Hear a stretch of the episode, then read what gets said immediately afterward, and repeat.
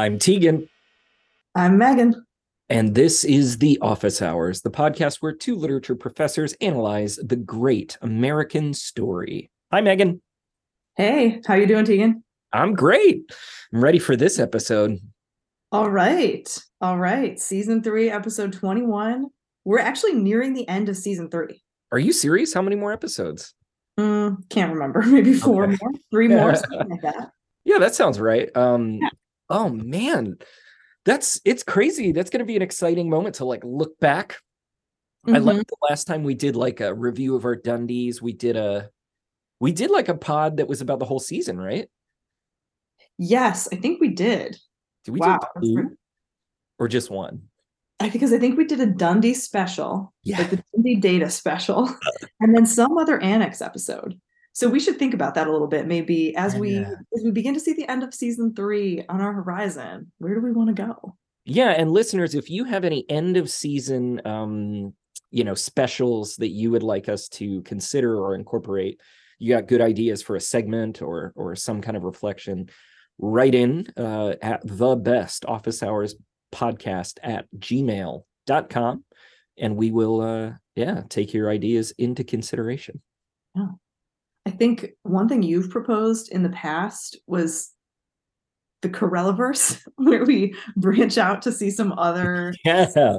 things and talk about them. So that's oh, that could be fun. I I really remember wanting to do the like um like a taste tour of the office where we would like oh yeah some of the things have some of the drinks that were featured in the season or something mm-hmm. like that um mm-hmm although I don't know exactly how we would do that or what the what commentary we would have about it, but that would be an option.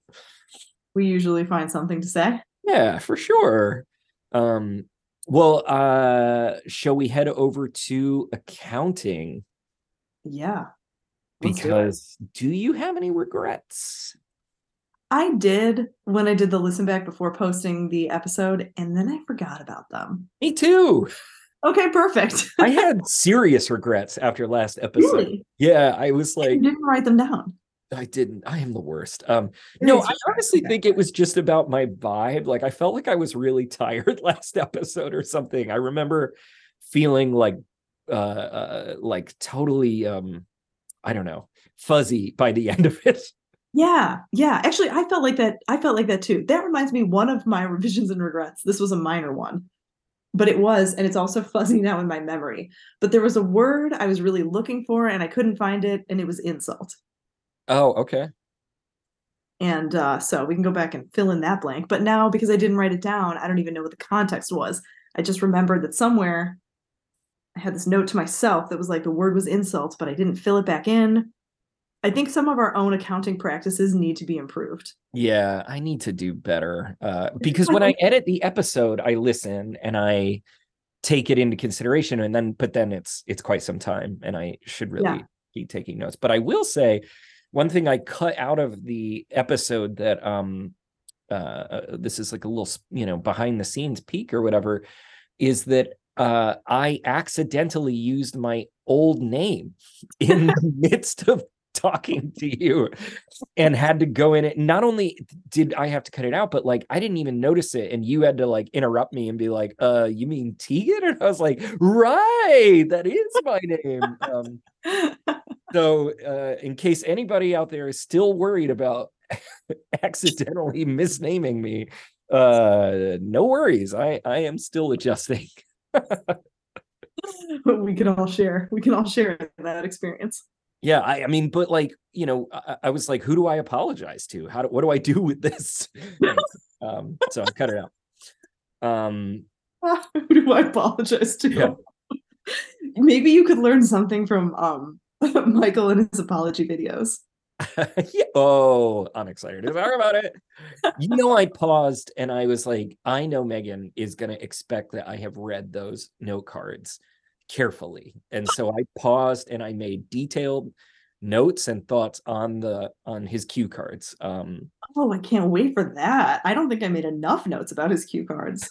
I just always project like what your expectations of me are, you know, I assume they're very high and demanding. So yeah. Um Okay, well, if we've got no revisions and regrets, where where do you want to go next?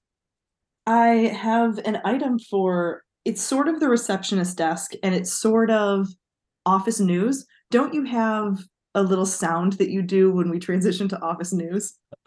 I don't remember what it was, but do do do do do do do do. That. Oh, okay, yeah, there you go. Newsline. Thank you. Okay.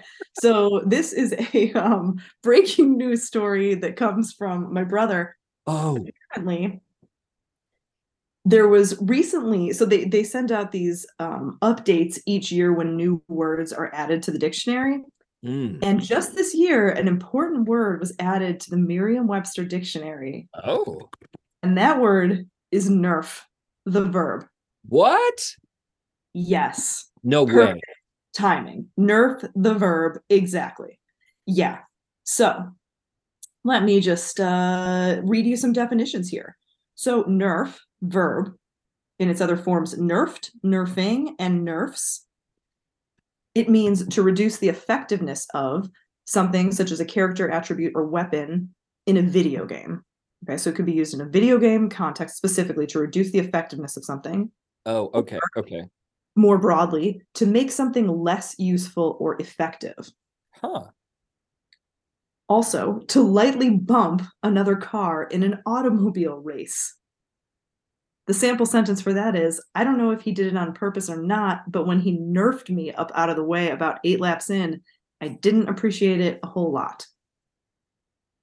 And then here's one other example of its use in forbes in an attempt to nerf users who abuse dribble moves and the turbo button for less than realistic results 2k23 introduces the concept of adrenaline boosts that was too much video game language that I actually couldn't entirely follow. But Yeah, my brain, my brain fuzzed out there. yeah, me too. But um, what a fun fact is this that Nerf has made it into the dictionary? That is really incredible. Uh, uh, do you have a theory on why it surely couldn't have originated from The Office, could it?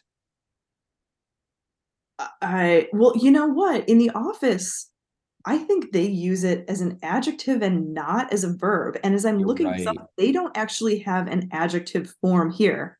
So maybe I should write into Merriam-Webster and suggest that something is missing. And here are some particular usages from like 2008 of Mm. using nerf as a verb because, Mm. or I'm sorry, as an adjective because Darryl describes it as a nerf, like a, a cushy little nerf life Right, right, right. and Michael also also uses it in that way. You know, you you like you called me nerf. So Mm. nerf in that Mm. case is not a verb, but is an adjective that can describe a person or a lifestyle or something like that. So yeah, happy to see it in the dictionary, but also recognizing that there is some information that's being missed. I think what surprised me is I sort of, especially because it sounds like it's an, like a video game idiom or vernacular or something. Um, I I sort of anticipated it would be, uh, I don't know, fundamentally sexist or something like that. Mhm. Um, and perhaps it's used in in that way, or could be in the way that we talked about it, like with Darryl.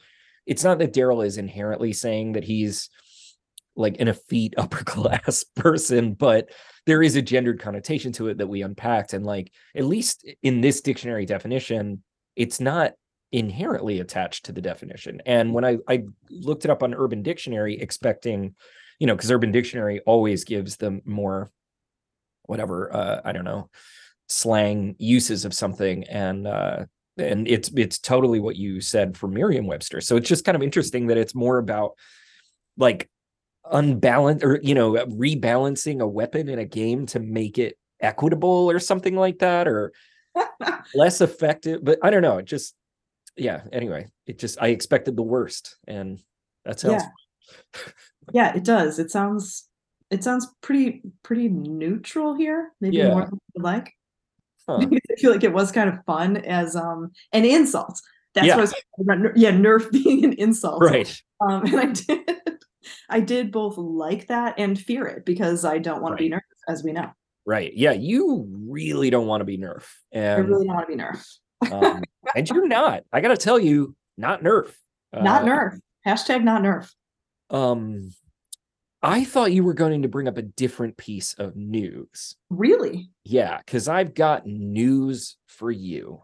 Ooh. Do, do, do. Yeah, thank you. Uh, okay, so this is from like September 25th um, ish, and it was published all around, but I'm looking at Collider's uh, version of it. Um, but it was everywhere, and it is The Office is reportedly set to be rebooted with original showrunner attached. And it says that uh, news of the reboot comes after the resolution of the writer's strike Original showrunner Greg Daniels is expected to revamp the series. Cast members, including John Krasinski and Mindy Kaling, have expressed interest in revisiting their roles in a potential reboot. Um, so, thoughts? You know, this reminds me, you had texted me about this a while ago. I, and I think I, think I cast it out of my brain. I am not yeah. excited about this. Say more. Yeah. I think it didn't Tegan, I'm going to venture into into a sports analogy that I think I probably shouldn't use because it's going to go wrong, but it's what's coming to mind. So I think, you know how Michael Jordan was like greatest basketball player of all time. Oh, sure. retired and he left for a while, and then he came back, and it wasn't quite as good. I uh, think, if uh-huh. I'm still having this straight in my head, and I sort of feel like The Office is the Michael Jordan of television, and you just sometimes should walk away when you're on top. Mm-hmm. Don't return, don't make a comeback because it's just not going to be as good as, you know, three-peat for the Bulls, Michael Jordan. Listeners, please, please correct my misusages here of this comparison, but I think it stands. I'm like, you just hit a magic that you're not going to be able to hit again. And it just always is a little off or a little weird. I think some things we just have to like leave and let them be. And to me, that's The Office. I mean, obviously, I'll watch it. but I, I do have mixed feelings about it. What's your take on this?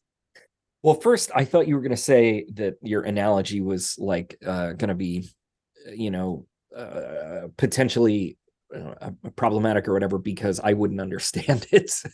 Oh, but I followed it. Uh, well, because it was sports related, and I was like, uh-huh. oh, yeah, well, I get that, I get that. But I was worried for a minute there that I wouldn't uh, follow it. Um, I think I think you and I can exchange sports metaphors and really be on the same wavelength. yeah, yeah, yeah. I think so. Um, and uh, okay, so I feel it's tough. I mean. I'm gonna sound old and crotchety or whatever, and it's like I, I don't believe that it's not that I believe that reboots are and remakes and endless sequels are inherently um, bad or uh, flawed or something like that, right? Like, and you know, even within the history of like Hollywood cinema, like a lot of the stuff that I love you know is like a, a, remake of a theatrical stage play that then they filmed as a movie or you know they made it as a movie in the 20s and then they redid it in the 30s and the 40s like we've been doing this kind of thing for a long time and more to the point the office the american office is a reboot of the british office so Fair and point. it's not that the act itself is necessarily like artistically compromised although it certainly does feel like you know and i know many people have mentioned this before but the only reason they do these things is because of you know everybody recognizes the intellectual property so they can sell it and they can you know people will people will go watch something called the office and mm-hmm. have you know a 30 second cameo from steve carell or something but they won't watch like some brand new show called whatever you know the water cooler or whatever um would the water here's a question would the water cooler be a breakaway show where Kevin is the central character. Yes. And it's all about him maintaining. Oh, wait. Isn't he the one who sets the air to 60? Yes. Yeah. Yes, yeah, yeah. I actually I actually think about him every time if I drive, I try to set it to set the temperature to 69 in honor of Kevin. Think about him you, a lot. You can set the temperature in your car to a specific You can, yeah now this shocks me because it's it's canon that you don't use any heat in your house whatsoever. That's so true. the idea that you would set a temperature in your car is shocking. Yeah, I'm very I'm uh very freewheeling in the car. Interesting. Okay. all the rules. I break all the rules. anyway, so I just like your point that it's like, you know, it's it's not necessarily the reboot that's the problem. And it's like you're trying to recapture a magic that like isn't necessarily going to work. And I don't know. I feel like some people say that about this show itself. Some people are like, oh, they shouldn't have made an American version. I love the British version. And then other people say, I like the first X seasons of the American version. And then it jumped the shark or whatever when Steve Carell leaves. Mm-hmm. I don't know. But what I feel Mm-hmm. This is my question to you. And I did find a Washington Post article about this. So if we need textual evidence, but what would an office show be about now? And how could you make it sort of relevant or interesting or interestingly irrelevant in the way that the office is? Um, how would you hit the hit that? I don't know. I really don't know because the thing about the office is good is I think the the sort of Seinfeldness of it and is the places where it is about nothing, where it doesn't depend a lot on plot or on a lot of action. And they're just kind of there together day to day. And so over time, I mean, things in an office over that many years, the years have, that, that have intervened have changed not to spoil anything, but Michael's, as you've already mentioned, you're aware of this. Like Michael's not the boss anymore. Um, like people are moving around, people are in different positions, they go through different things. Mm. I don't know. Do you do some kind of catch up thing where now we know who has kids and like who works there and doesn't work there? And I don't want that. I, I just am not really super interested in any of that. And I think that's some of the things that got difficult and where the show some might say kind of weakened toward the mm-hmm. end. And uh, i don't know like there's nothing that i there's nothing that i want out of it because it's kind of like a, you go and you see where are they now. And where are they now was never to me what it was about. It was just like what's happening in this particular moment not what has changed over time i guess or i don't know. I can't quite i can't quite figure out how to how to put it. Mm this uh, Washington Post article that I found, in case anybody wants to read it, is called What the Office Reboot Should Look Like According to Office Workers. And so this was published yesterday evening at 545. And so that would have been October 10th if you're searching for it. Hmm. and basically it's like, you know, interviewing contemporary uh work talk influencers which apparently is a thing on TikTok is like oh, people at work like in kind of boring office jobs, like making TikToks about their boring office jobs. Um, so Kelly, Kelly will feature strongly in the yeah, yeah. So it says here a 2023 base reboot would not be complete without the much maligned and imitated Gen Z worker, about whom a growing portion of work hashtag work talk is centered. Hmm. Um, uh, others suggested a chronically online Gen Z worker running around the company, running the TikTok running the company TikTok account dressed in crop tops and cargo pants, ghosting work in the middle of the day, filling the work Slack channels with memes and saying slay and queen. Uh, pass. I think uh, I think I'm gonna pass on that. I'm not interested. Yeah, I'm gonna pass on that too. Uh, I don't love this idea too that like I don't know, it would be like a show made by millennials to make fun of Gen Z. I don't know uh-huh. it doesn't feel like like i don't know the generational struggle of the office wasn't a big dynamic. Except with ryan. Oh i guess you're right. Oh i guess you're right. Um, well anyway um, but that does not that does not interest me at all. But we will cover it if it happens. Like we this Obviously. we will we will watch. Uh but yeah if anybody wants to write in and tell us your thoughts like what would you like to see in an office reboot we'd like to know. And we don't have to read it on the pod. You can just tell us, you know, and it, will yeah. it'll. We like to hear. We'd like to hear. Um, yeah, and especially I think because we have no good ideas for an office reboot. Let's Clearly. hear suggest anything. Yeah. Uh, because I'm I'm coming up totally dry and I want nothing. But maybe yeah. somebody can change my mind. Um. Well, that's it for the news beats, and uh, I think. Do we have anything else to say to do? I think we're I think we're ready to go. It's time. All right. Time. I'm thinking about as you say the that's it for the news beats. I'm just remembering one of my favorite office things, and that is when they occasionally show the newsletter. Like ah. you know, where there are those pictures of Michael um for Halloween. I, th- I think there's a Halloween one, and there's one when he's with Ed Truck in like, is it the 80s? Or Yeah, the yeah, yeah. And he's like shaking his hand. yeah. Yeah. so that's the end of the office newsletter.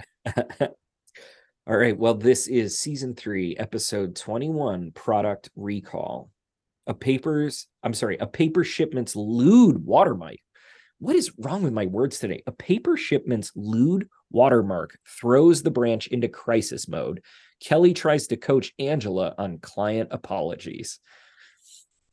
A strange description because I would think the Kelly Angela thing is really just reduced to like two scenes but um Hmm. but it's that watermark that throws the branch not only into crisis mode megan but into threat level midnight Threat level midnight mode. That's right. and uh in that you know situation it's sometimes best to abbreviate your words um you know like when you're a cry man squaw f and c double time you know Yep. Yeah. Michael teaches us a lot of good lessons here about efficiency and how to deal with a crisis. yeah yeah um well let me just get your overall impression first like where did this one clock in for you in terms of humor and classic officeness Moderate. And I think I have very little to say about it. really oh this fascinating you? i this surprises me but i will say i think this is like top tier office i think this is very very funny um really Okay. funny. And um I don't think it's, I don't think it's bad, but to me it just isn't uh it isn't a standout for me. So how does this help us understand what is classic office? Well, I guess I think I don't know. I guess well, okay. It has an excellent cold open. It's got a really nice um primary plot and the subplot. Like I like how the primary and the subplot or the B plot like um intersect. They're not detached from one another. They're basically, you know, I guess there's three plots, but it's really everybody's dealing with this crisis. But Michael is trying to prepare the uh news conference and then everybody else is trying to deal with customer relations or something and Mhm. so i just like the tagging back and forth it doesn't feel that any one character is dominating the story so we get Uh-huh. a lot of scenes with a lot of folks and that's always like a treat for me Yeah. um and i would say i think the plot kind of sucks in so far like it's a really funny plot but i don't like most of it gets does not get resolved in any logical or meaningful way and i didn't care Yeah. because i thought it set up so many funny scenes um uh, along the way and so i'll just say like highlights for me are the cold open i think it's Uh-huh. fantastic i think uh andy and jim with a principal laugh out loud funny for me the uh, uh michael doing the you know uh, presidential resignation video uh the the big check uh i mean there's just so oh angela on the phone um yeah so there's a lot and then of course dwight uh, the reversal of the cold open there, I just thought Mhm. there were a lot of gags um Mhm. that that made me chuckle so Well, let's start with that opening scene then. Okay. yeah what do you think of this So this is the one where Jim walks in. He is dressed as Dwight. So he's wearing a light colored shorts, light yellow short sleeve, um, button down shirt with, I guess it's kind of like a, a mustard and brown kind of tie. Um, he's got the glasses. He's got the watch. He's got the whole thing, and he he's got the briefcase. So he comes. He sits down at the desk and he says it's kind of blurry looking at the computer and he puts on the dwight glasses and he asks question what kind of bear is best? Dwight that's a ridiculous question. Jim false black bear. Dwight well that's debatable. There are basically two schools of thought. Jim fact bears eat beets bears beats battlestar galactica which is kind of a classic office line. Really? I didn't know that feel like that's one that you see on t-shirts and stuff bears beat battlestar galactica That's fascinating what becomes iconic. Yeah, yeah, it is. It is. So let's see. I guess I'm kind of zeroing in on on some of the bear content here. Not sure that this is the most important thing, but um I'm debating. Looking at these notes about bears, and I'm like, there's just, I don't know. I feel like there's a lot of interesting directions potentially on bears, but I like this question what kind of bear is best?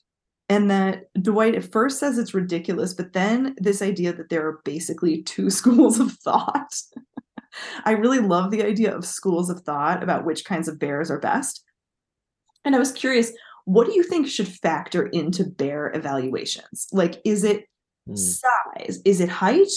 Or is it weight? Is it muscularity? Is it is that a word? Muscularity? Muscular whatever whatever word would be for having lots of muscles um, is it speed in running is it speed in climbing is it history of killing humans mm. what is it how do you think bears should be evaluated in terms of stacking up which kind is best I didn't know you were going to ask this question, and I also didn't know as you were asking it that I would have an obvious answer, and like eh, and that I didn't even need to think about it. And it's cuteness, adorableness. Oh yeah, that is the thing about bears, isn't it? Cuddliness. Cuddliness. That, that's the best bear. What's the what bear's least? Okay, I have I have two things on my graph. I got cuteness. Okay. So like whatever is most cute and least murdery, that's the best bear.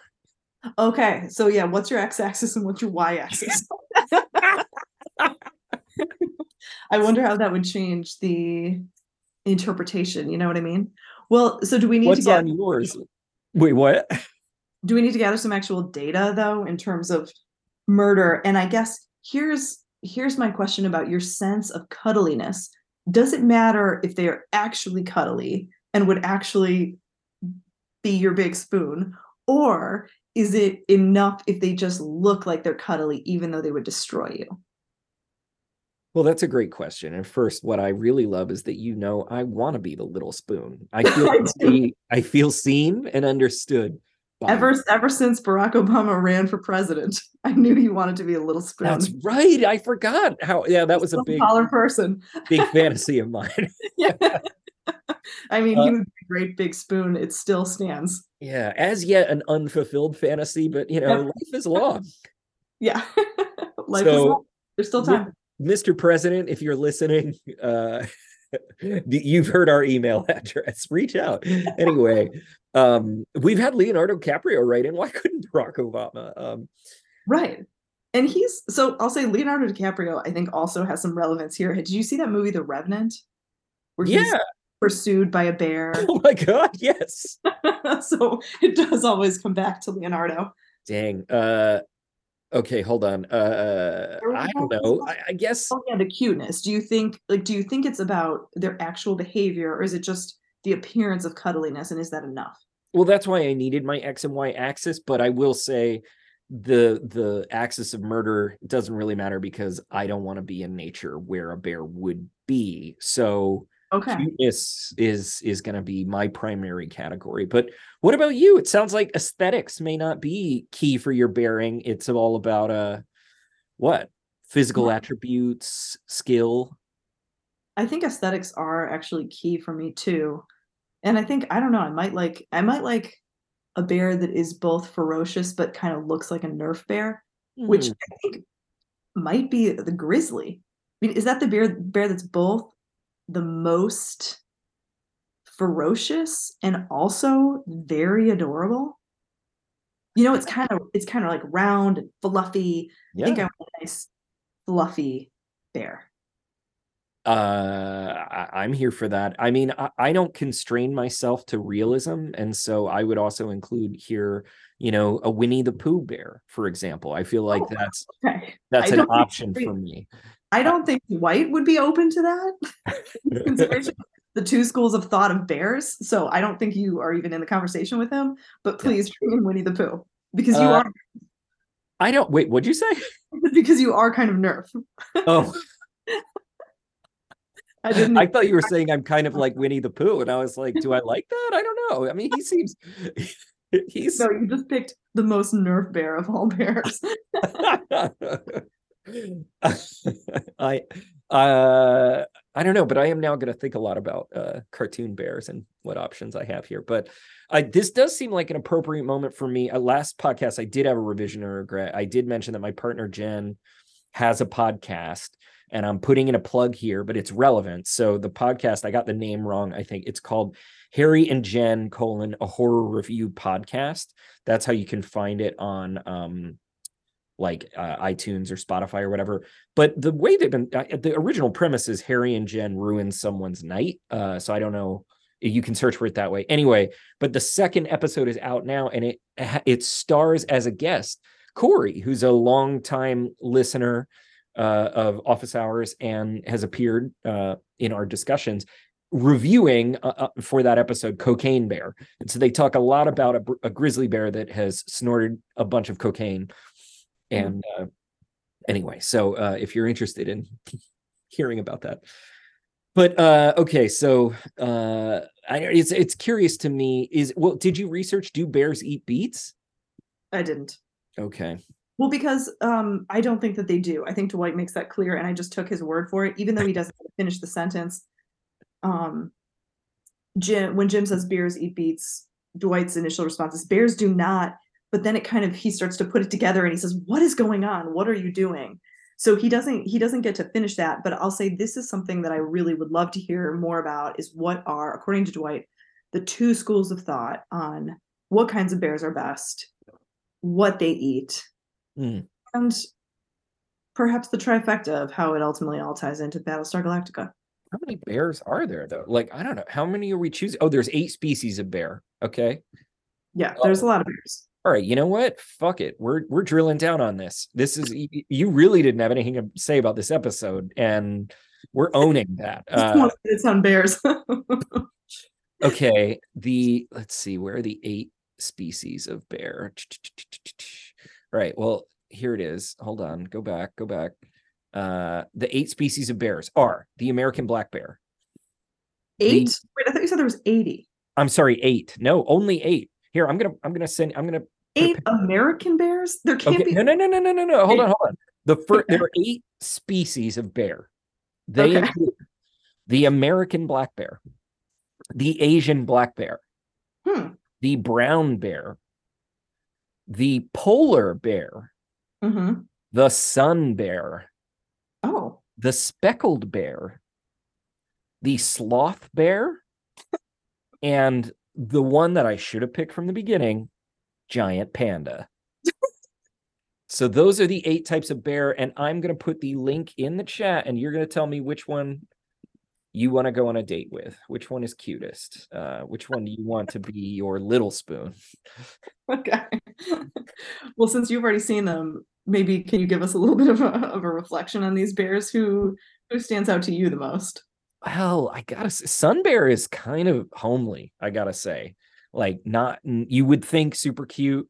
Speckled Bear's got like a raccoon look, um, but Polar Bear maybe. I gotta say though, speckled bear raccoons are adorable the speckled bear looks like a mangled raccoon it's not a it, good look yeah sloth bear has like a cute little nose um but giant panda for me it's got the little smile it's got the little cute little ears that are up uh, to me you know what there it is i'm going all in best bear cutest bear is going to have the cutest ears there are great ears on a panda bear that's for sure Okay, so is that your that's your final your final, answer? Where, what are you thinking? Giant panda. Uh yeah. Come on. Come on. You know, I I think for me it might actually be the polar bear.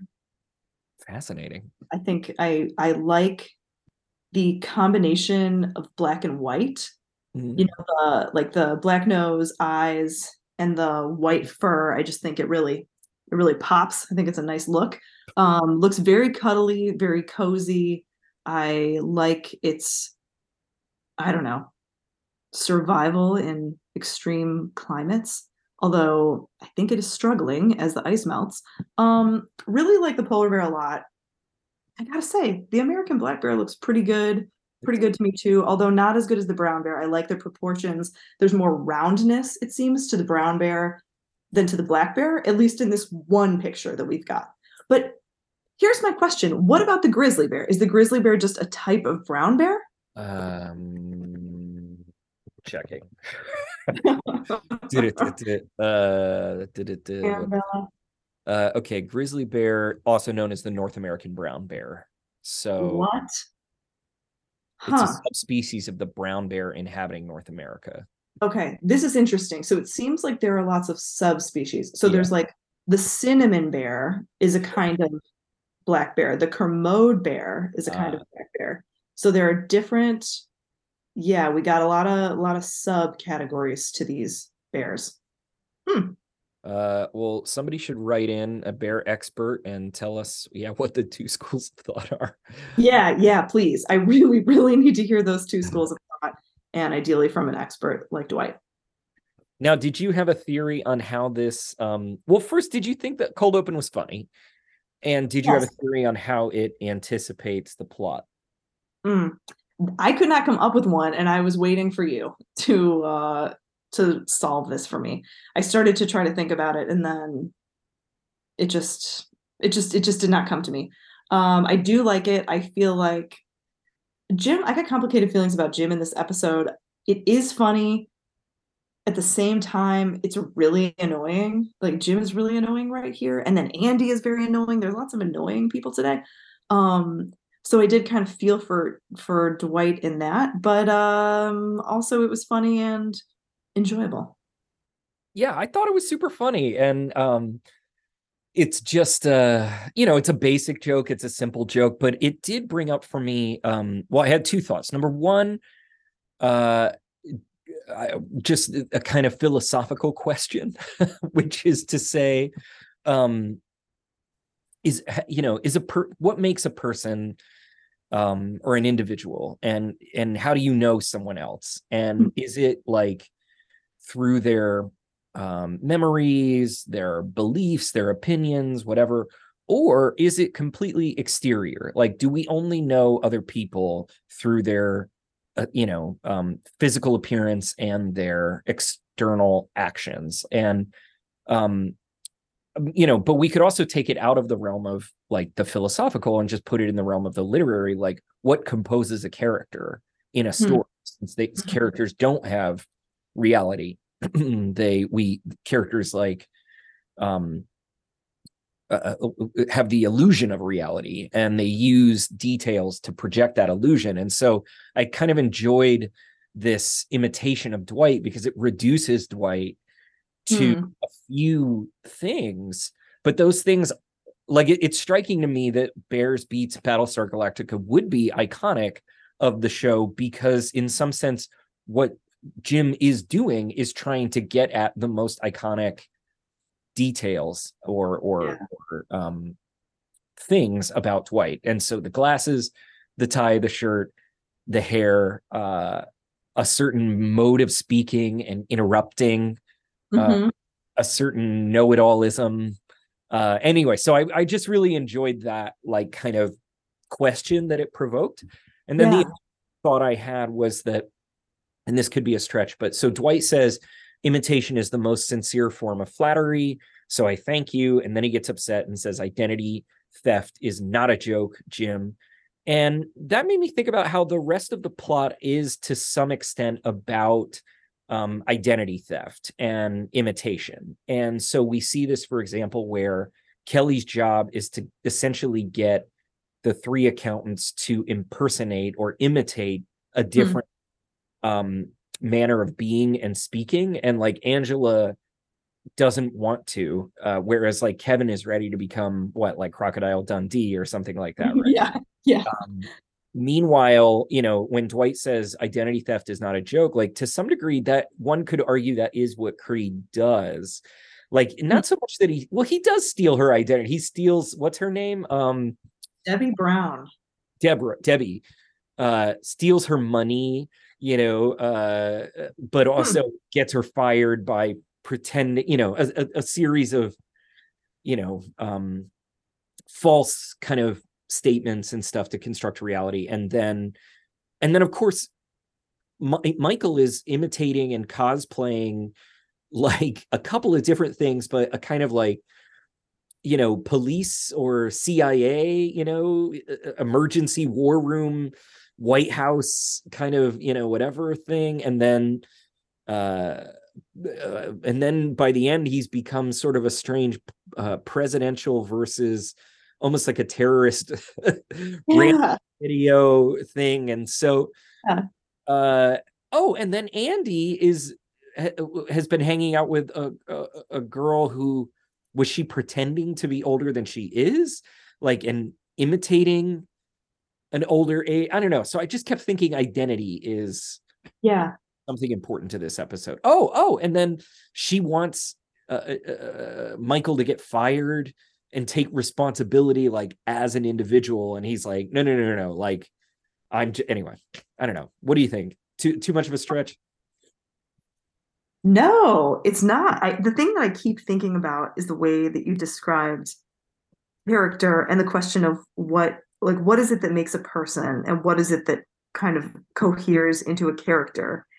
And particularly that set of words, Bears beats Battlestar Galactica. It's making me almost want to do that for other characters and for like myself and for people I know. Like, if you sort of think, okay, if Bears beats Battlestar Galactica are Dwight's three things, what would be another character's three words that really capture something about what they care about and about their way of being in the world? Bears beats Battlestar Galactica are pretty good. Well, what is it that Dwight's is for Jim? It's basically girlfriend, uh, slouchy hair, and a kind of uh, the smirk, right? Like yeah, very, very smirky. so smirky, slovenly, and I mean, like Jim is arguably, as a character, is primarily defined by his romantic attachments. Like, Mhm. so I did think that was interesting that that Dwight's like proposing to have sex with Karen or whatever. Like, so that as if we can't understand Jim's character without a relationship to another character. Yeah, yeah. Huh. I love the response when uh when Dwight walks in. So this is the very end, and when he walks in dressed as Jim, I love it how um Pam just immediately catches on to this and says, Hey Dwight, you look really nice today. Hmm. Well, I like this. Let's see, let's see where it where it ends up. You raised a lot of things too, like about Michael's videos, his war room, his presidential versus ransom video. Um, a lot of stuff for us to get to. But I guess should we begin from his his president his uh presidential war room when he's in a crisis? Yeah. Uh so he says, everybody in here stat, no time to lose. Cryman Squad, F and C, double time. Cryman Squad, Crisis Management Squad, F and C, double time, front and center, twice as fast as you would normally go. Any other questions? One more. Why are you talking like that? To save time, Jim. Actually, I think you can make the argument that it wastes time and so forth. I just, oh man, I love that. my uh my favorite point at one point in this time so he's he's called the conference room.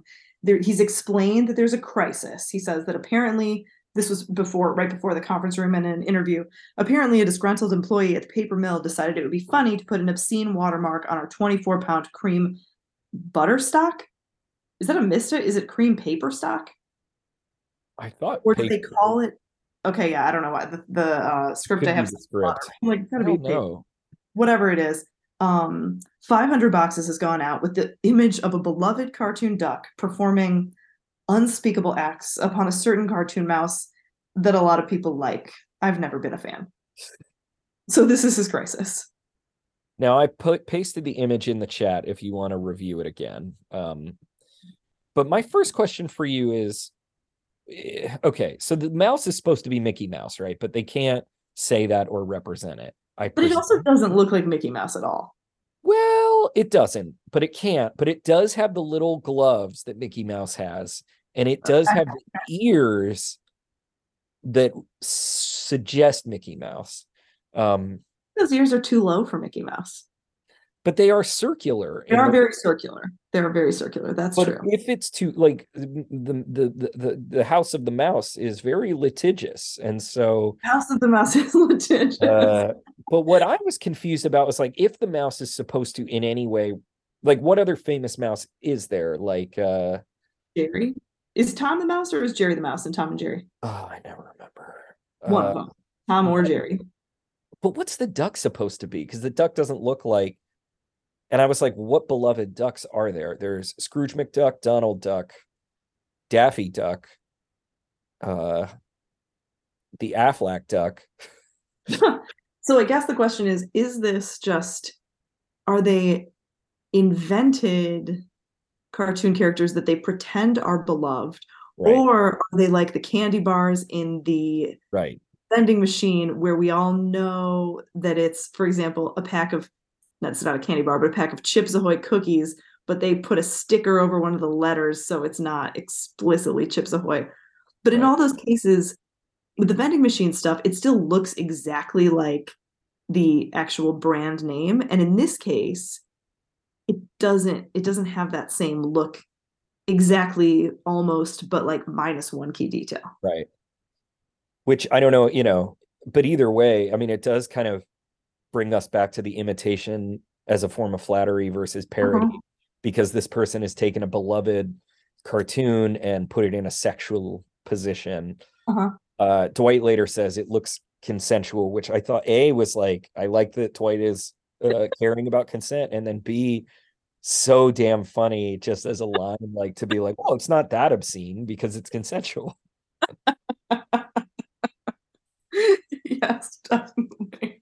And I had questions about it. Is it supposed to be anal sex or is it sort of doggy style? Um, and I didn't look up like duck penises. Uh, so I don't know how this would work, but I did appreciate um oh, I've just googled duck penis and I and I that's interesting. Huh. Anyway, um but I love that doesn't Dwight have a whole thing about it being accurate because he's seen all kinds of animal sex? Yes. Yeah, he's seen do you have that line where he's seen all of the different combinations?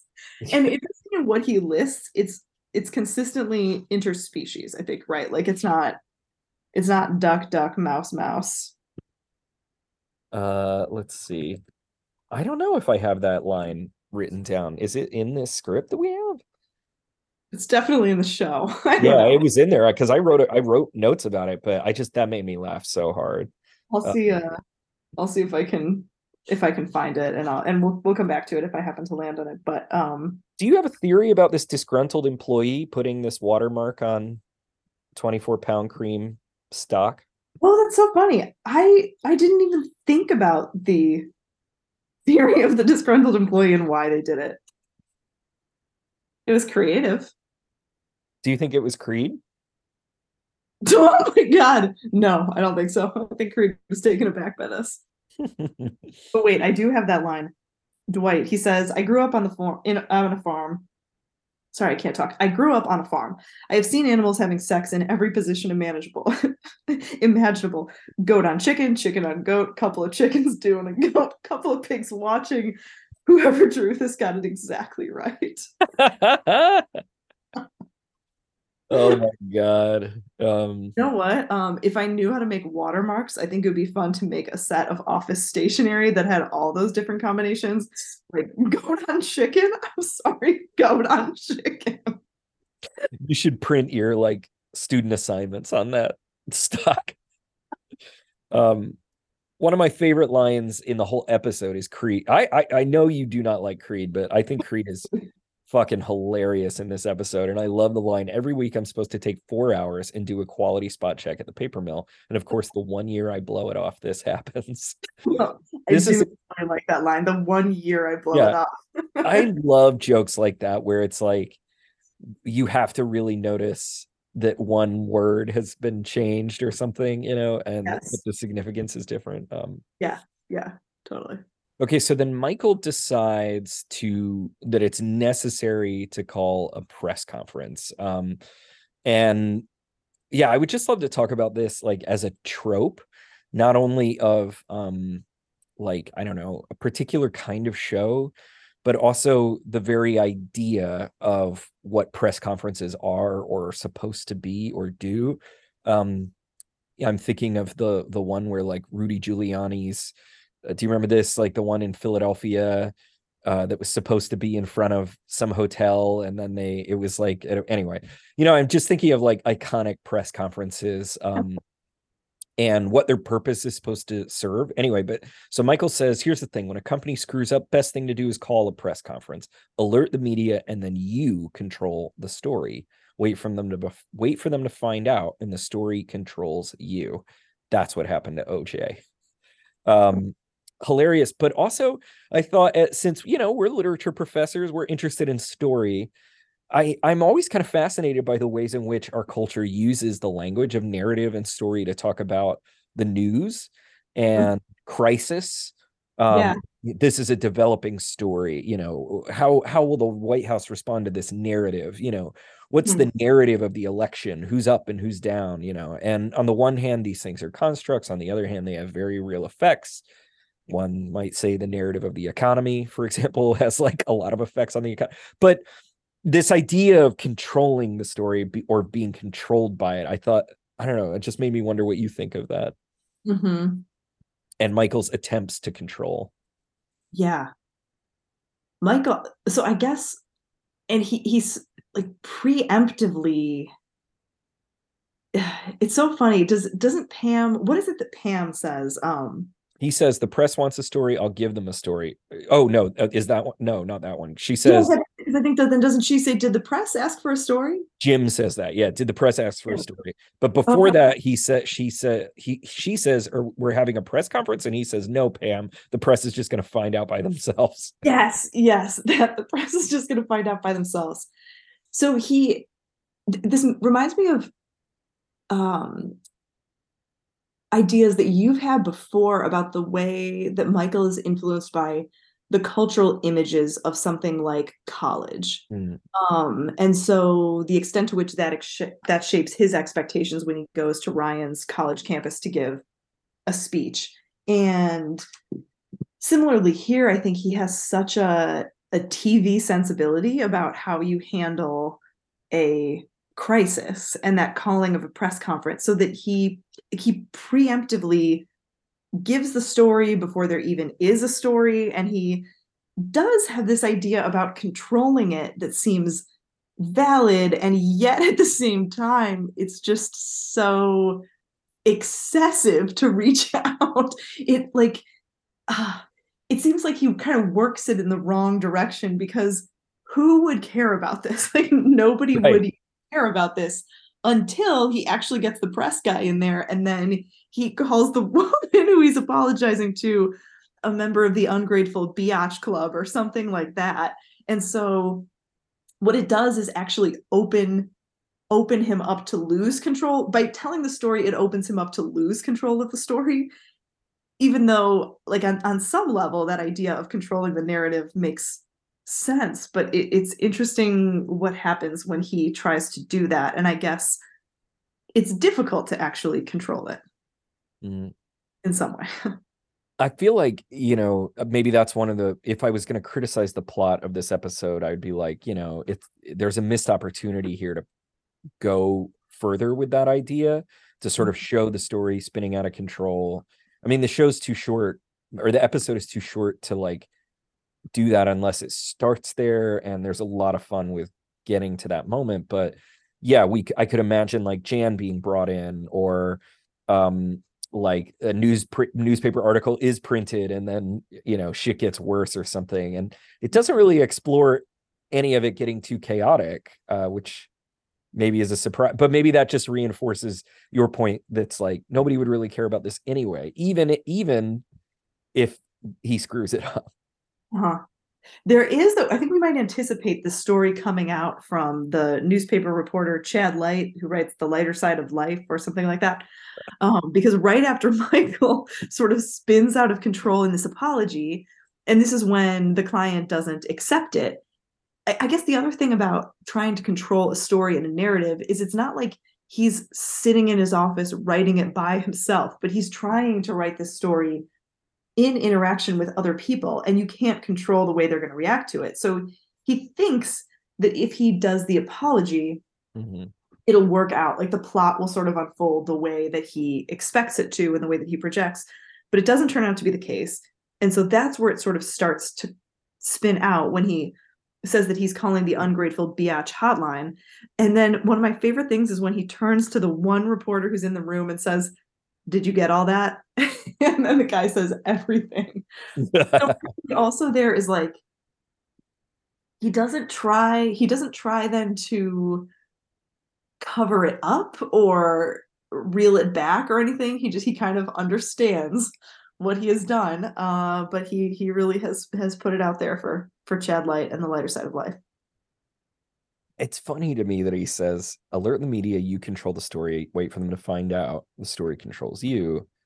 That's what happened to OJ. Like, what happened to OJ? Like, if you were to say that, it would be like, okay, well, what OJ should have done then is confess and then and then he controls the story right but like the story's not the significant thing the the the significant thing is getting away with it right without consequence or whatever right so like it's just interesting to me that michael never considers how can we cover this up which is what like yeah. arguably he hmm. should do or just like how can we smooth this over and just make it go away yeah um and yeah. maybe that's because he wants to be the center of attention he wants to he wants that headline uh that he narrates for us yeah. He kind of takes it as an opportunity to be a really upstanding yeah. business leader um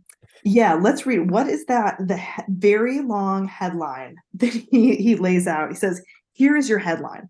And he kind of you know moves his hand along as if it's like the bold headline print in a really delightful misunderstanding of the length of headlines scranton area paper company dunder mifflin apologizes to valued client. Some companies still know how business is done. Yeah so he thinks he's going to spin it into a success for him. Mm-hmm. Mm-hmm. or the company i should say. Yeah. Yeah. He thinks he'll spin it into a success and that just like if you he's just he's not savvy enough for for this kind of uh media attention because he he feels like he can deliver the headline and uh it it's just he, he's he's not going to get this headline that he's looking for.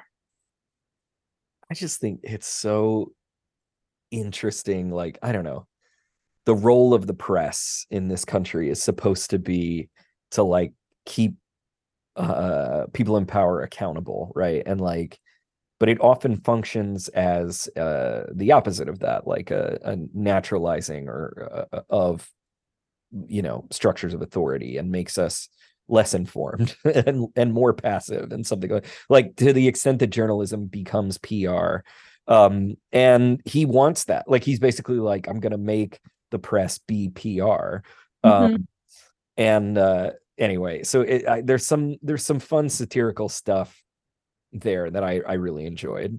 Yeah. You know what though, as much so he wants to be able to control the narrative and he wants to be able to give the headline, but he does not end up taking the sort of dictatorial route once he actually has the guy in there like he actually seems to respect the freedom of the press that's true asks, did you get all that and he's like oh god okay that's so true. he knows like he's got it and there's nothing he can do about it and we will learn at some point that michael is willing to basically take a hostage in their situation but he does not he does not do that here so i i think i applaud michael for respecting the freedom of the press I think there's something funny to me too about okay, so he says uh, this is his speech, and so with the eyes of the nation upon us, like to say that Dunder Mifflin truly regrets this unfortunate incident. Um, the eyes of the nation upon yeah.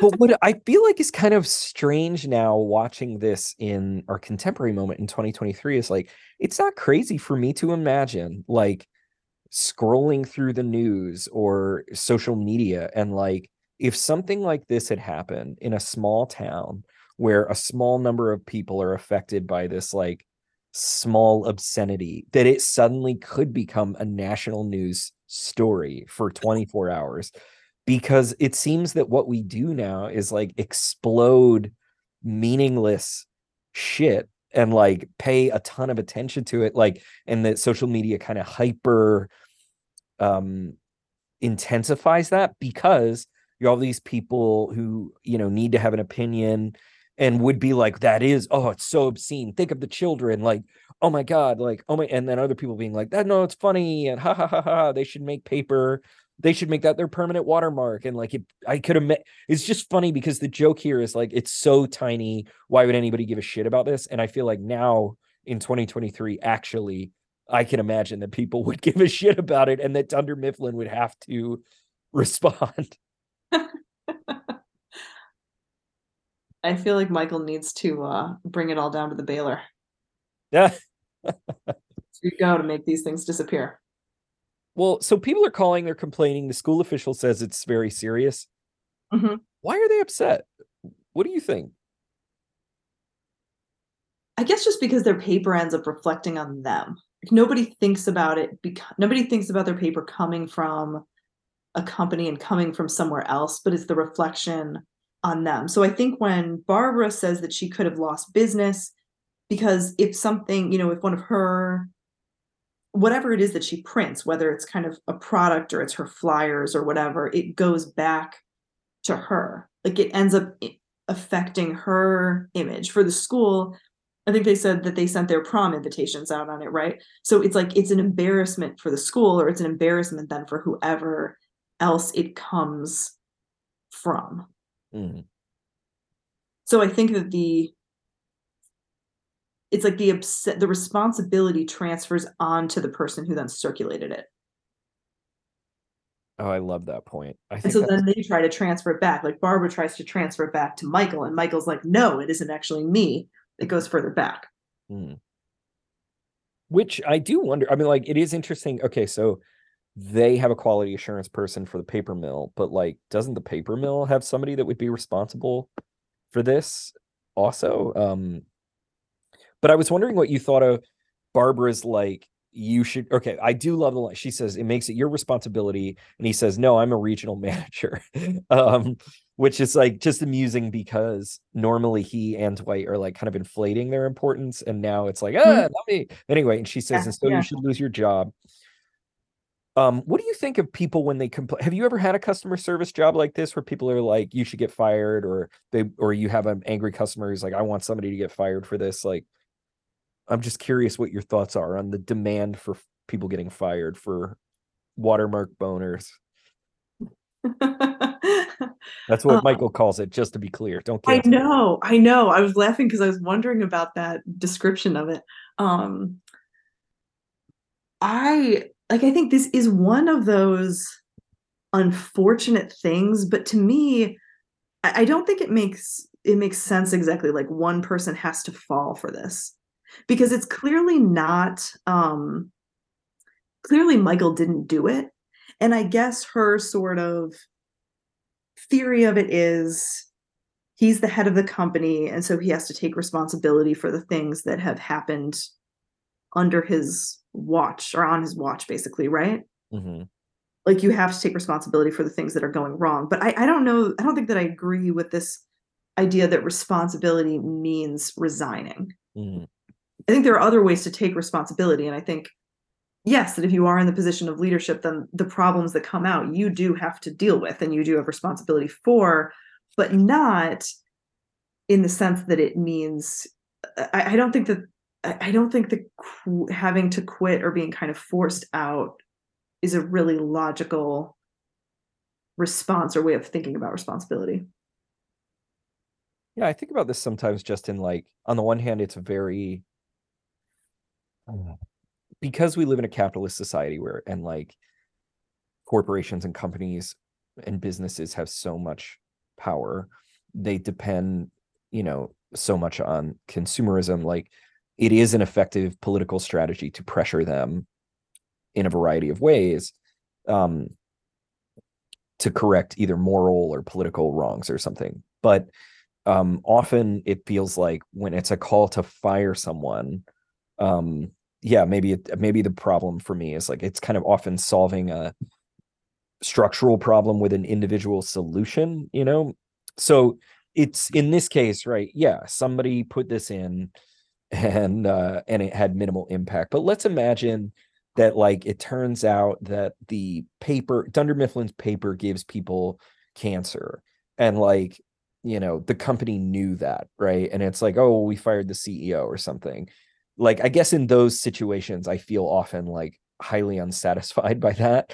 Hmm. And but also too like i don't know the yeah when we call for people to be fired i mean i don't know there's a part of me that's like very supportive of that idea. And then at the same time i'm also kind of like because we don't live in a socialist society where everybody's like has an income and you know economic stability regardless i get nervous about that being the like immediate go to like we understand accountability as losing your job. And so and therefore losing your means of self sustenance i don't know. It's just something i think about sometimes where it's like it's it's just interesting that the most moral thing we can think of is like firing somebody. I don't know. Yeah. Yeah it is. And there are different, so obviously, I mean, the stakes in this situation are incredibly low. so there are different different contexts for it. But I think that part of what happens in a situation like this is that it feels the idea of firing someone, it makes it feel cathartic or something. Yes. It yes. looks like we're doing something big, yeah. but really it's doing nothing. And I, I wonder if part of it has to do with a kind of even emotional creating a kind of emotional resolution to some way to something where damage is done and it cannot be resolved anyway. Like there isn't real you know you can they can replace the paper they can do all of those things but if they've already sent their prom invitations out like that's not going to change.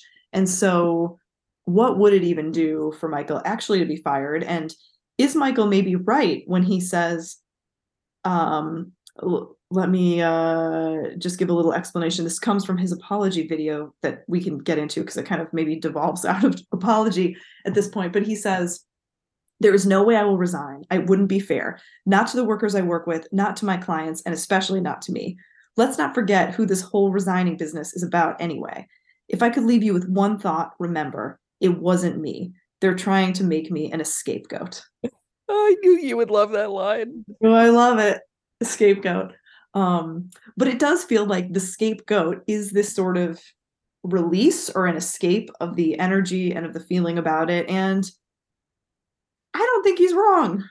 I do not think he's wrong. Also, though, I love how he turns at this point to threatening and he says, if I am fired, I swear to God that every single piece of copy or paper in this town is going to have the F word on it. you have one day. I did um want to get your thoughts on the uh cards, the the cue cards, and so um uh if I may, I'll read them into the record, or I'll just read the parts that he doesn't read out loud. So card two says, I have literally po- apologized an infinite number of times over this, and still there are calls for me to resign, calls from an annoying woman, and possibly even the media alike. Well, let me tell you something, something from the heart. I will not resign. I am not leaving this office. Um, and then uh, card four says, I need this job. My mortgage is hundreds of dollars a month. With this job, I can barely cover that. I have a company car, but I still have to pay for gas. Gas prices are high, and I have no savings whatsoever. and it wasn't even me. So it's not fair that they want me to resign. Those cards were great to look at because he kind of weaves in and out of the parts that he actually reads and says, and then the parts like this that he just completely skips over. Um, yeah, why do you think he didn't read those, or did they have him read them and they cut that out? What do you think? Oh, that's a good question. I don't know. I I, I feel like he skipped over it. It uh, hmm. I guess so. After that one, where when the card says this might take more research that we would have to like stop and do, but um, where is it? Do you remember where it is that he goes when Dwight's card says, "I need this job. My mortgage is hundreds of dollars a month"? What does Michael actually start saying at that point? Because it seems like he does he kind of veer off script. I mean, so on the one hand, this the script that he already has is pretty wild when he is right. playing you know, not even a SWAT team could take me out of here. I think that was on the card. But it seems like some of it is going like he's he's getting out of hand. Yeah. And it Yeah. seems like at this point, maybe he's veering off script and getting. You said it looks both like a presidential apology speech with the American flag behind him, but also like a, a terrorist ransom hostage. Like a hostage video. Yeah, yeah. And it does seem like he's wavering between those things, between being like, yeah, I want to be very official and I want to address the nation and take responsibility for this thing, but I am going to threaten you all with this very serious threat of putting the F word, yes, the F word on the future watermarks and giving that ultimatum. You have one day. Um, so he goes between, and maybe, maybe this is the big tension that they're always is in this kind of situation of being like called to account and wanting to take responsibility and resolve it well and then wanting to lash out and like give a counter threat Yeah. Oh, that's so fascinating. Oh, I want to ask you more about that. Um, but I don't know how to get at it. So I'll just ask, I'll ask it in two different ways. Number one, Pam says this was your best apology video ever. So do you imagine this like Michael's pattern of kind of the desire to apologize and then also the resentment or uh, about being called to account? Like is this a pattern for him? Do we have any evidence of what those other apology videos are about? But then Mm. also my second version of this uh, is also do you have a theory of apologies? Like Hmm. do you want them? Do you expect them? Do you accept them Hmm. do you yeah what's your oh apology theory I, uh, I I'm gonna have to ask for yours. I don't know that I really have much of an apology theory. Um, yes, definitely accept them, and I feel like maybe the only aspect of, not that this would really be a full theory of it, but is the one that I think is kind of standard and everybody has, but the um kind of hating the apology that's like, oh, I'm sorry you felt that way, oh you know. the worst you um, think it's true that men like stereotypically are unwilling or incapable of apologizing or is that sort of a false stereotype I don't know. I don't know that it would be any more true than it is for women. interesting well i feel like there's a thing about women pre-apologizing like Pre-apologizing, but I don't know that that's um genuine exactly. Or I mean, to me, I think that's different. I think that's sort of automatic. Oh, I'm sorry. I'm sorry. I'm sorry.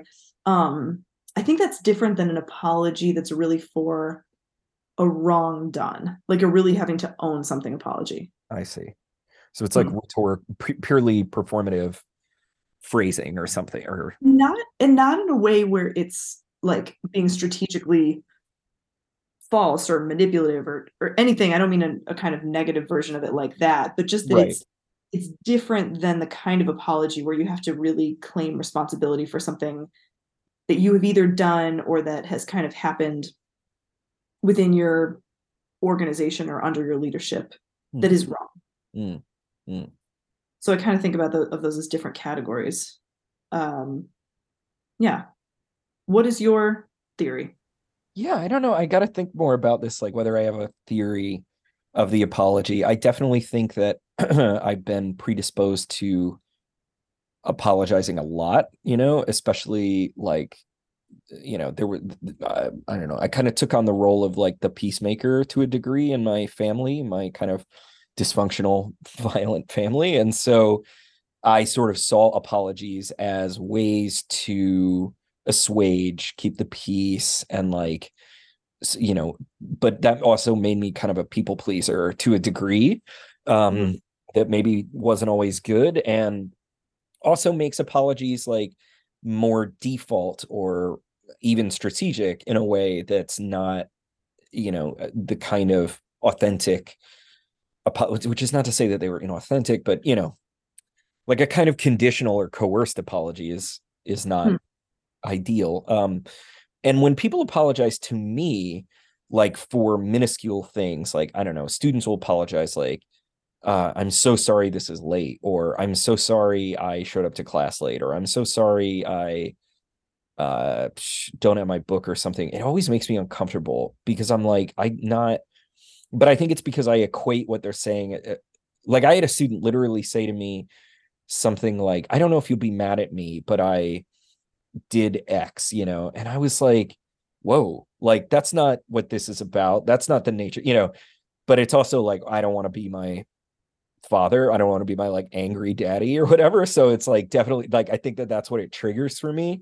So mm-hmm. when they're apologizing, I I must you know have this transference with them or something. Anyway, but I don't like it. I'm like you don't need to apologize. Like whatever. Mm-hmm. It's, it's you know um but like you're saying that's all kind of separate from like that's all like the rhetorical function of apologies and not so much like the actual like when something when you've done something actually wrong or somebody has actually wronged you. And in those yeah. cases like i do really feel like i don't know i really value apologies. And you know i've heard people sort of say that like oh actions speak louder. And i'm like nah words mean a lot to me. Like an yeah. apology goes a long way. Yeah because I think it's like it's not so much about like checking the box or being like, oh, okay, you are now forgiven, but the act of apologizing and kind of uh, talking in that way allows for like a repair and a restoring to some status quo. Um, mm-hmm. And I fuck up all the time, and so I feel like it's not a big deal for me to apologize. Mm-hmm. Uh, anyway, I don't know. I, I got to think more about this, but I'm really curious about what Michael's like the fact that he has a genre of apology video is so interesting. Yes. we wonder if he was, is he a, he's a narcissist in some ways, but like, I don't know, narcissists don't usually want to apologize. And I guess he's using the apology to get attention, but is that also a strategy he used as a child, like with his mom? Um, I don't know. That you mentioned the genre of the apology video because there's also interpersonal apology and then there's public apology. Right. So maybe our Michael's apology video is sort of right forerunner of what is considered the like the public. Don't they call it like a notes apology? The notes app, yes. You're right. Somebody like some celebrity has done something wrong and embarrassing or whatever. And so they type out this big apology on their notes app on their phone and then they put it on Instagram yep. or something. So there is now with social media more this category of the visual public apology. Michael was really mastering this a lot earlier, but it might be if you really wanted to get into all of the dynamics of apology, it might be interesting to break down and more closely study the different apologies that we get within the show. So, like the way the different characters apologize or fail to apologize on the phone and how they kind of interact when it's the one on one conversation and how that also compares to Michael, whether it's the public performance of the apology to the one person when it's him and Barbara, but it's there presented with the giant, not a check, but like the giant coupon um, to make it right in front of the reporter, or when he does his video. Before we get beyond his video, though, what do you think about his American flag behind him? Just love it.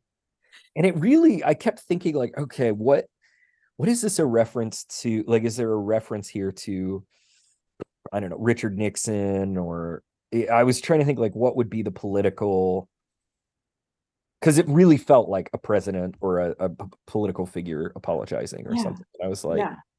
I don't think Bush, who was president at the time, right? It was George W. Bush. I don't think. That, anyway, I don't know, but it just it just made me laugh that he's elevating himself to yes Elevating, that's totally right. Yes, he's making himself this national figure, but with a flag that's printed across four different pieces of paper and then taped together kind of unevenly right. on the window behind him. And he already also has a flag that's there with like an American eagle that's in front of it. Um, so just some of the American iconography there is very funny. You know what we haven't talked about at all? Jim and Andy in their venture out to the high school. Yeah, let's talk about that. Let me just round out one thing here, and I'll just say that the um, Creed element, I think part of what, you know, I, I find it really funny.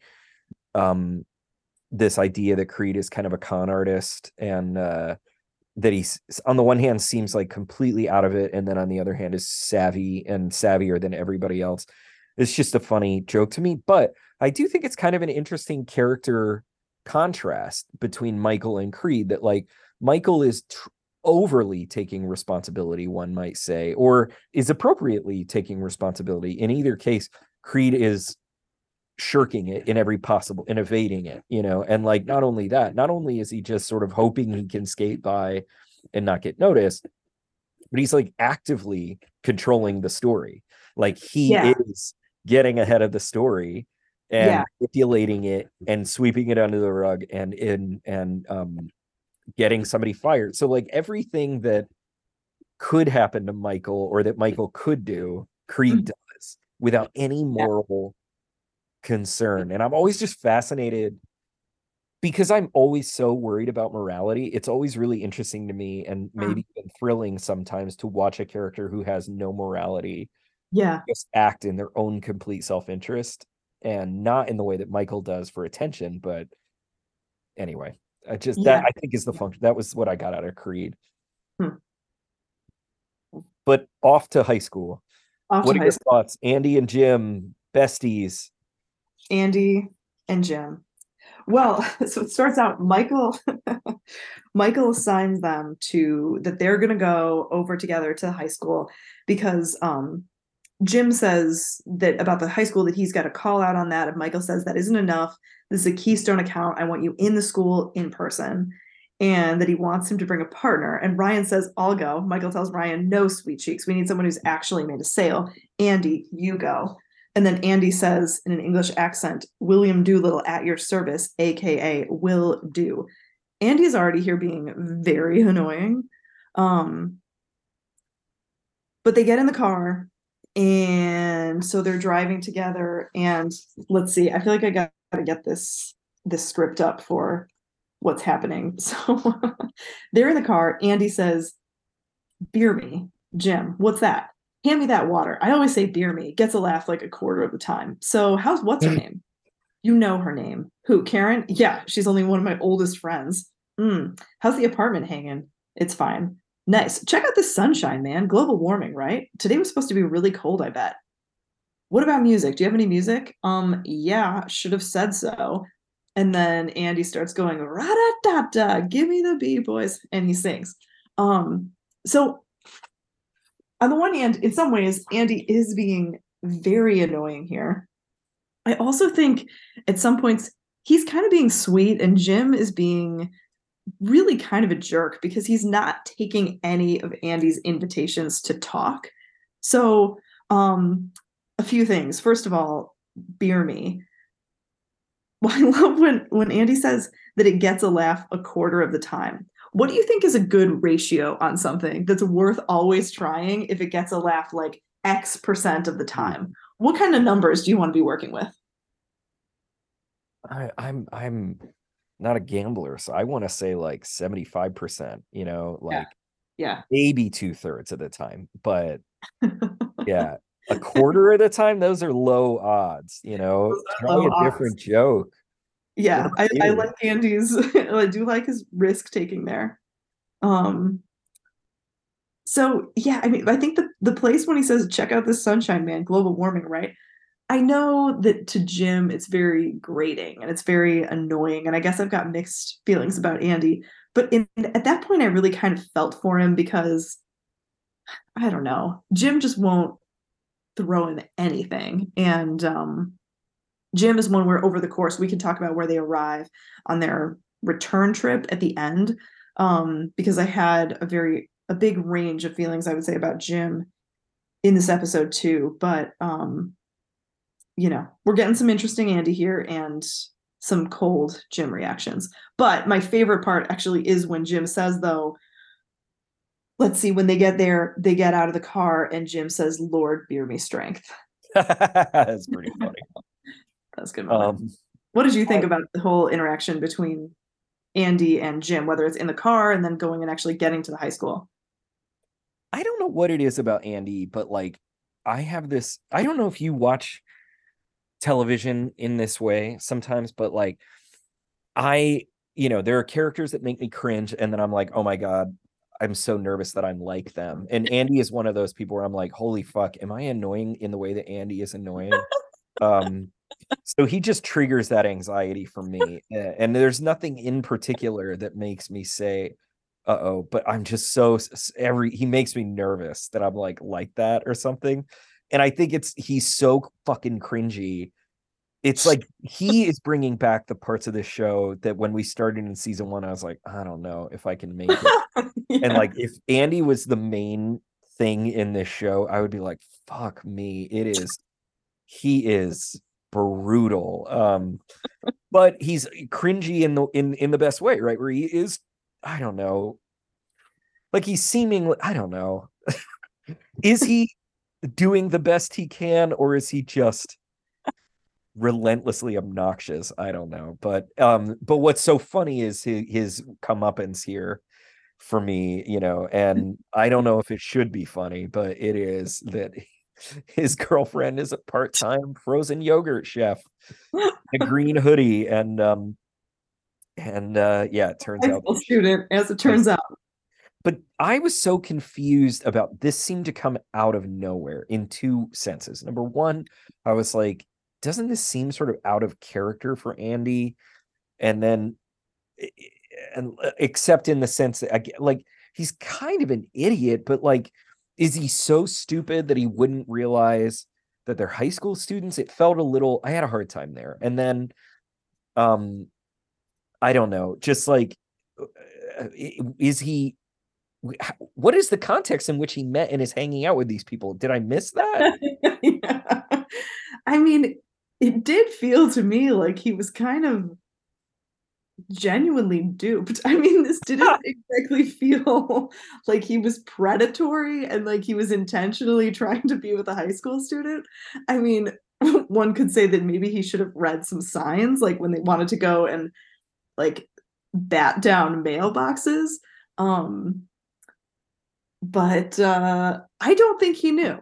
I don't think he knew but what are the kids? Why are they hanging out with him? Like, and she totally is like not interested. I was like, did he buy them beer?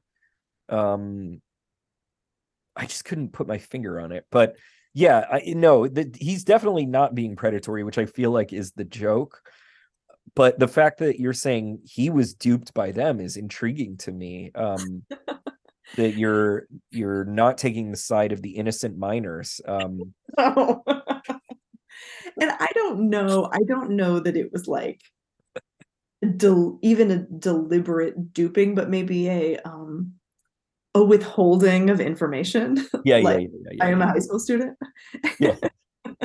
but you know when Andy concludes, I don't know if I should be siding with him on this because the school official or the principal says, um, "We teach our students character counts," and Andy goes, you don't teach it well enough. One of your students is a bitch.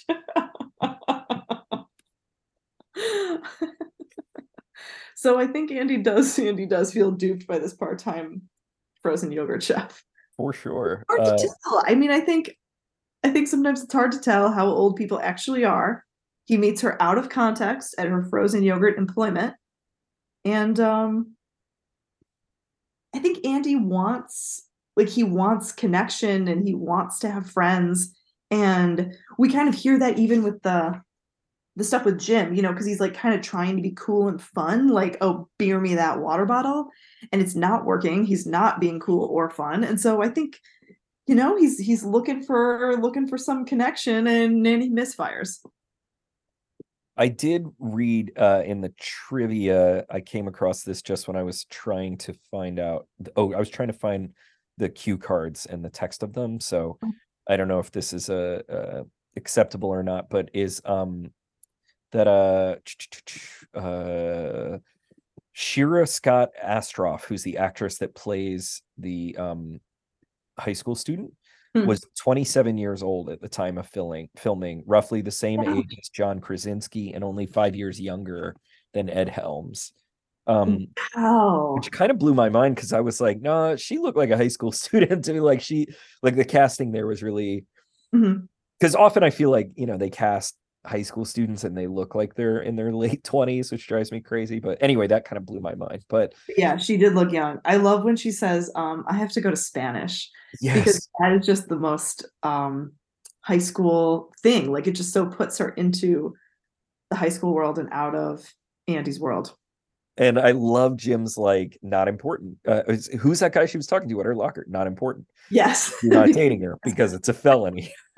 but who was that guy? Probably another high school student. Like, and so yeah, I th- I mean, I like the fantasy here that maybe Andy was at the yogurt stand in the mall. He's like, you know, chatting them up and like hangs out with these high school kids because he has the same maturity level. He's desperate for friends, and maybe they're kind of pranking him a little bit or something. I don't know. Um, which is a brutal thought. Uh, I don't know, but um, yeah, I I really also laughed at the uh full page ad in the in the uh, yearbook um with two words. Uh-huh. oh boy. Um well, I think I think that's it for me. I don't have much else on this one. Do you have any any other big points or things you want to read into the record? Um, I guess just one, maybe one thing. Well, two things actually. Yep, definitely two. Yuppers.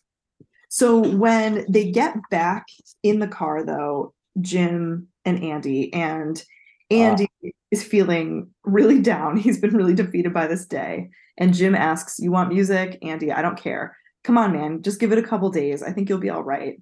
Yeah.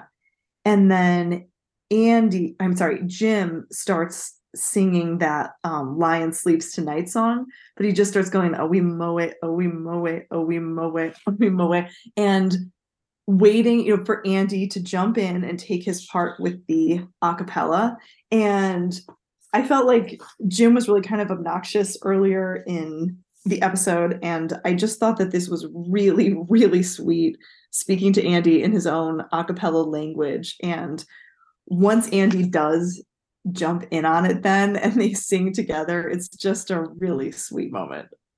It's charming yeah and i do think it, we're meant to see um yeah uh, jim as essentially a good person. Mm-hmm. you know he's annoyed by this guy but he's not cruel um. Yeah yeah. So that was one thing. My other thing this is actually probably my highlight of the entire episode.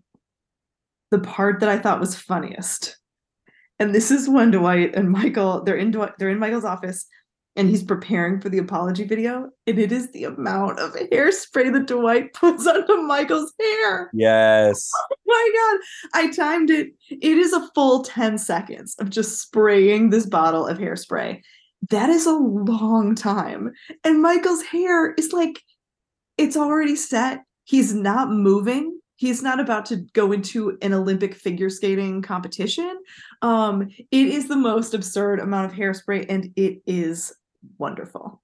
So funny. So funny. There's a kind of a touching type of intimacy sometimes between Dwight and Michael. That friendship, you know, I'm just thinking about the kind of the kind of friend who puts that much hairspray on your hair and there's something I don't know, kind of moving about that. Yeah, for sure. For sure. it's like the person who's there who helps you get ready for like getting married or you know for some big event where they're into that domestic like caretaking aspects of you you know when it's friend and not like a professional hairstylist it's it's just incredibly wonderful totally so i think it's time for us to go to chili's and give out some dundies uh i'm i'm hungry for the chilies. um hmm this one's tough for me I want to go rogue, but do you want me to go first? Yeah, you go first. Okay. So I'm going to give a Dundie. I cannot believe we haven't talked about this person, even, because I thought this was the most obvious Dundie. Oh. Is the Enthusiastic Instructor Award, which goes to Kelly Kapoor. Kelly um, not sure how I've even overlooked her in the discussion so far. So Kelly really comes to the fore in this customer service crisis because she is good at customer service. I am remembering when um, Jim and Dwight were out on a sales call and they had the to kind of show what Dunder Mifflin customer service was like. They called and Kelly picked up and said, you know, Dunder Mifflin customer service, this is Kelly, or whatever it was. And just seeing those glimpses of how she was good in the past. And now she gets to step into the lead. She is training the others. Um, and she says in her interview, she says, This day is bananas. B A N A N A S. This day is bananas. And then she takes the lead and she is just very calmly and kindly trying to teach Angela to be a better apologizer. And she is so patient with her. She is so supportive, but also clear and specific in her corrections. And so I think Kelly is a big star of this episode. And so for that reason, I give her the enthusiastic instructor award. Um, wow. I, I, I love that. And I remember thinking when we saw that scene with Kelly, um, kind of teaching them to, I was like, oh, I got to ask Megan about like pedagogy and like, it's a thing I like to, I, I want to keep coming back to in the show is like scenes of teaching and would give us a chance to talk about teaching. But my favorite moment there is, yeah, when Angela is like, frustrated and she's like i love your enthusiasm you know uh or, or the you have so many good qualities. Angela's like super rude. Yeah, that's it. You have so many good qualities. The one you might want to work on is apologizing. And I just kept thinking about like, I don't know if you've ever like tried to struggle to give, you know, like we're supposed to give some positive feedback and some mm-hmm. constructive mm-hmm. criticism in our feedback. And sometimes I'm like, good effort or you have a great attitude like uh, uh anyway um yeah so uh but you know it doesn't always happen uh, that I give this person a dundie but when I do, I feel like it's it's they really have to earn it. They really have to deserve it. It's not an easy win for me. Um, but the uh, um, uh, the Heart of Gold Ethics Award goes to Michael Scott. Oh yeah. Please yeah. elaborate. I just uh, I I appreciated his uh you know efforts to seemingly and genuinely take responsibility and you know if the customer had been like all right you know i'm getting some free paper and thanks so much would have been great uh you know unfortunately she called for him to be fired and he overreacted to that but still i thought it's what i appreciated is it's not that he didn't take some responsibility. Uh, yeah. It's that he balked at that he should be the the one to be fired or whatever. So anyway, yeah. but I and also I felt that he was the engine of the episode in mm-hmm. every respect. Like if he mm-hmm. doesn't insist on everybody sort of performing accountability, then the plot doesn't really happen. Um, yeah. So that's my other my other thought there. But yeah, Michael Scott Michael this Scott. week a Dundie winner. Dundie winner. I love that. You know, can I give also one honorable mention? Of course. This is definitely not at Dundie level. It's a very small thing. But I want to recognize this moment where I think Oscar is adorable. And it is when um Kevin yes. and Oscar are talking to Angela and um let's see, Kevin says to her, uh, yeah, well, at least I didn't suck at customer relations um, Angela, Oscar says yes, gives an air five. Angela says, You two are apes. And then Oscar says, I expect you to apologize for that, Angela. Angela, I'm sorry you were both morons. Kevin, oh, but you still said I'm sorry, Angela. I called you morons. Kevin still said it. And then Oscar, the way Oscar says, still said it. So he he just has this really cute face. And I, I just thought that was a such a nice Oscar moment. It just made me smile. I love that too. Yeah, no, it was very charming. There's a lot of great little moments in this episode. Like, yeah, yeah I don't know that the story itself is that good, but the beats along the way are really fun. Yeah. Um, well, we will be back next time for season three, episode 22 Women's Appreciation, which mm-hmm. sounds like uh, going to be right up our alley and give us a chance to talk about gender, which is a subject we never really explore on this podcast. All right. Well, I'm looking forward to it. Thank you for listening, everybody. Thanks. Bye.